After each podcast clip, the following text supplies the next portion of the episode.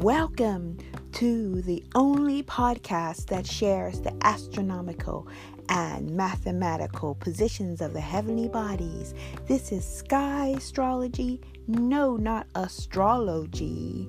This is sky astrology via astronomy.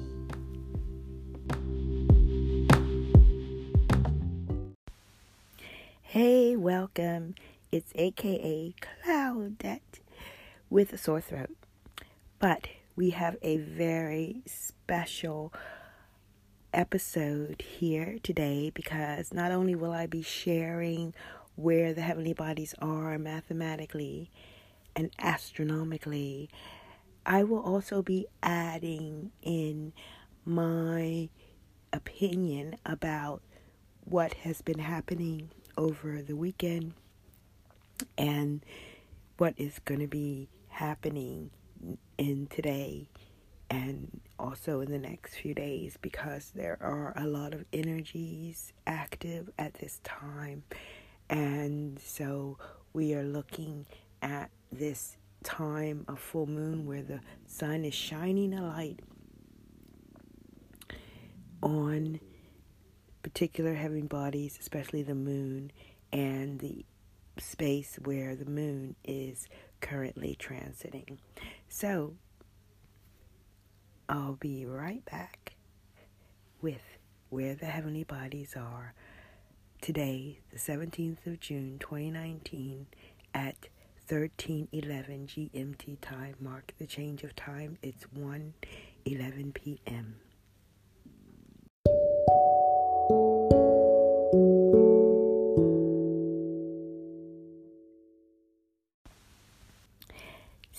back. Let's start as we always do with acknowledging the constellation that is rising on the east at this time. And it is the constellation of Virgo at the very beginning at 4 degrees, 36 arch minutes. Soon it will be followed by Ophiuchus constellation with Jupiter in it, as you know, or if you did not know, I will tell you that the degree of the ascendant changes every four minutes. So it won't be long. Well, it will be a while, but it won't be all day because, of course, it takes a day for the constellations to rise above the horizon. So it will happen today. Um, later on today, uh, Jupiter will be rising um, in the constellation of Ophiuchus. It is in Ophiuchus at 10 degrees 41. And then we have not close, not far behind the moon at 1 degrees Sagittarius and 20 arch minutes. We have the calculation of Ketu, which is the south node at 21 degrees of Sagittarius, 7 arch minutes. Saturn is at 22 degrees Sagittarius and 16 arch minutes, and Pluto is at 26 degrees Sagittarius and 0 arch minutes. These have been together in Sagittarius for quite some time. Followed by Neptune in Aquarius almost at 21 degrees. It's at 20 degrees Aquarius and 57 arch minutes. We have to acknowledge uh, and observe Chiron. It is currently at 13 degrees Pisces and 49 arch minutes.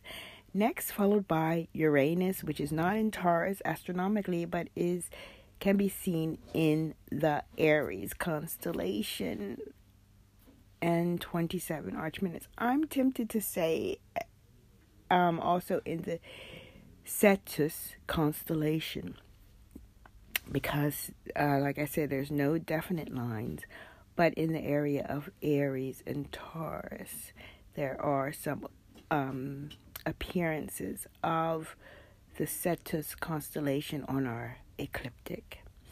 Next, we have Venus. Thank goodness it's in Taurus at home at 16 degrees of Taurus and 36 arch minutes, and the sun is also there at 32 degrees of Taurus and 20 arch minutes. Mind you, it's at the end and on the 20th, that's in three days, our sun will leave this earth base energy that's been in for over 30 days and go into a very different energy of Gemini. It has not been in Gemini. Next, we have what has been in Gemini, and that is Rahu, the calculation for the North Node. And that is currently at 17 degrees of Gemini and 13 arch minutes. What's important to note is that Mercury and Mars are conjunct in Gemini. Almost exact is going to happen today. Mercury is at 19 degrees of Gemini, and Mars is at 20 degrees of Gemini, 22 arch minutes. So that is the information that I normally give every Monday. So if you like to know where the heavenly bodies are, if you already have a um, information uh, sky chart from me, which I do give out for free if you ask nicely, um, then you can really use this information that I give out on Monday to see if any of these heavenly bodies are making connections to the heavenly bodies where they were at the time of your beginning here on this earth plane. So let's talk about this weekend because I like to look back first and then look at what's happening now. So we acknowledge the full moon. Um,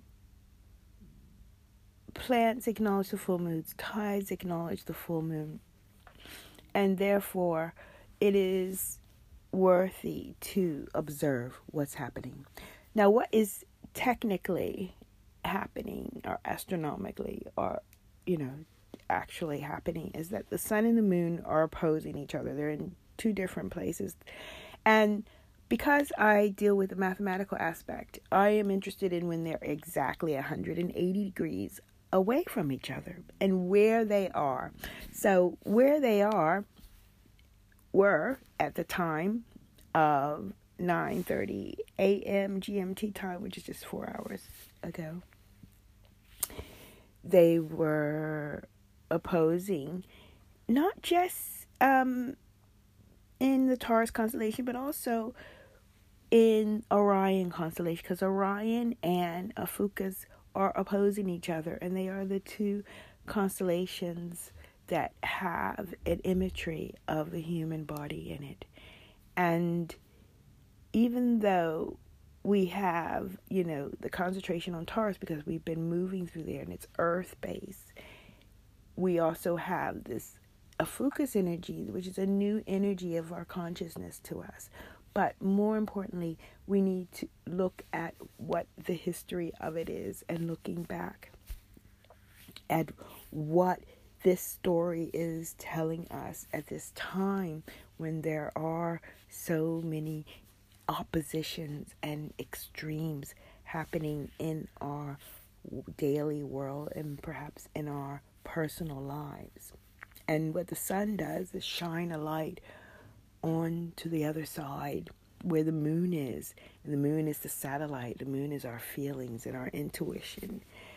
And asking us to trust that, asking us to feel that deep connection with home, I have to say, because the earth, the moon is ruled by Cancer, and it is about home. It's about not home just in the sense of place, but home in the sense of belonging and knowing intuitively what makes you feel relaxed and make you feel at home and at ease and honoring that by giving in to those feelings. And so this weekend we had first um, the moon in Scorpio just for a brief time. And then it goes into Ophiuchus. Now, Scorpio has seven degrees of the ecliptic, Ophiuchus has 18. And Ophiuchus is really between the fire and the water, the water of Sag- of Scorpio and the fire of Sagittarius.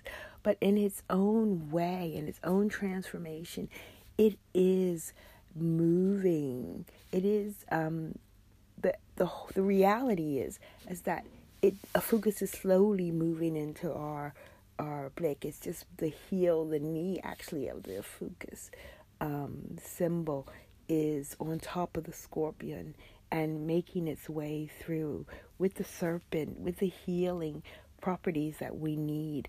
And that is why it's so important to see this as a time of healing and to dig deep, um, to bring with you the water, the, the passion of Scorpio, and knowing the survival techniques of a scorpion, and really bringing those symbolisms into your own life so that you can travel and grow and bloom and or I like to say become this butterfly that is actually so connected to Sagittarius energy and is so inspiring and forward thinking and abundant especially because it is connected to Jupiter and because Jupiter is in Ophiuchus. and so you have the energies you have the heavenly bodies the cosmic weather, as I like to call it, on your side. It's only up to you, the human aspect, to acknowledge that. And I have to say, personally, it might not be easy, or it might be hidden, or it might be unorthodox. It might be something that you didn't expect from left field, and maybe you are not acknowledging it as much as you should, or thought you would because Ophiuchus is quite new. I mean, it's it's a revolutionary and it is deep. It has a connection to what is ancient and maybe what is not celebrated, what has been forgotten. But this is an opportunity to honor that very thing that we forgot and to give in to it and to embrace it for what it is because it is part of a transformation that is needed for us to transform and bloom and move into making this a reality for us because it's all nice to think of these ideas, but it's more rewarding when you can incorporate this into your life and make it a part of your daily um, reality. So, the other thing I wanted to mention is that because we have so many heavenly bodies in Sagittarius and we are still in this full moon energy because, you know, we have 180 degrees, the sun, a moon opposition, and the sun will move one degree a day, and and the moon will move 13 and a half degrees a day. So in one day, the moon will be at 14 degrees, not far away from first encounter with Ketu, which is the node calculation, but also Saturn. So within the next 48 hours, we will have a conjunction of the moon with Saturn at 22 degrees, and then say eight hours later, about we'll have it conjuncting Pluto.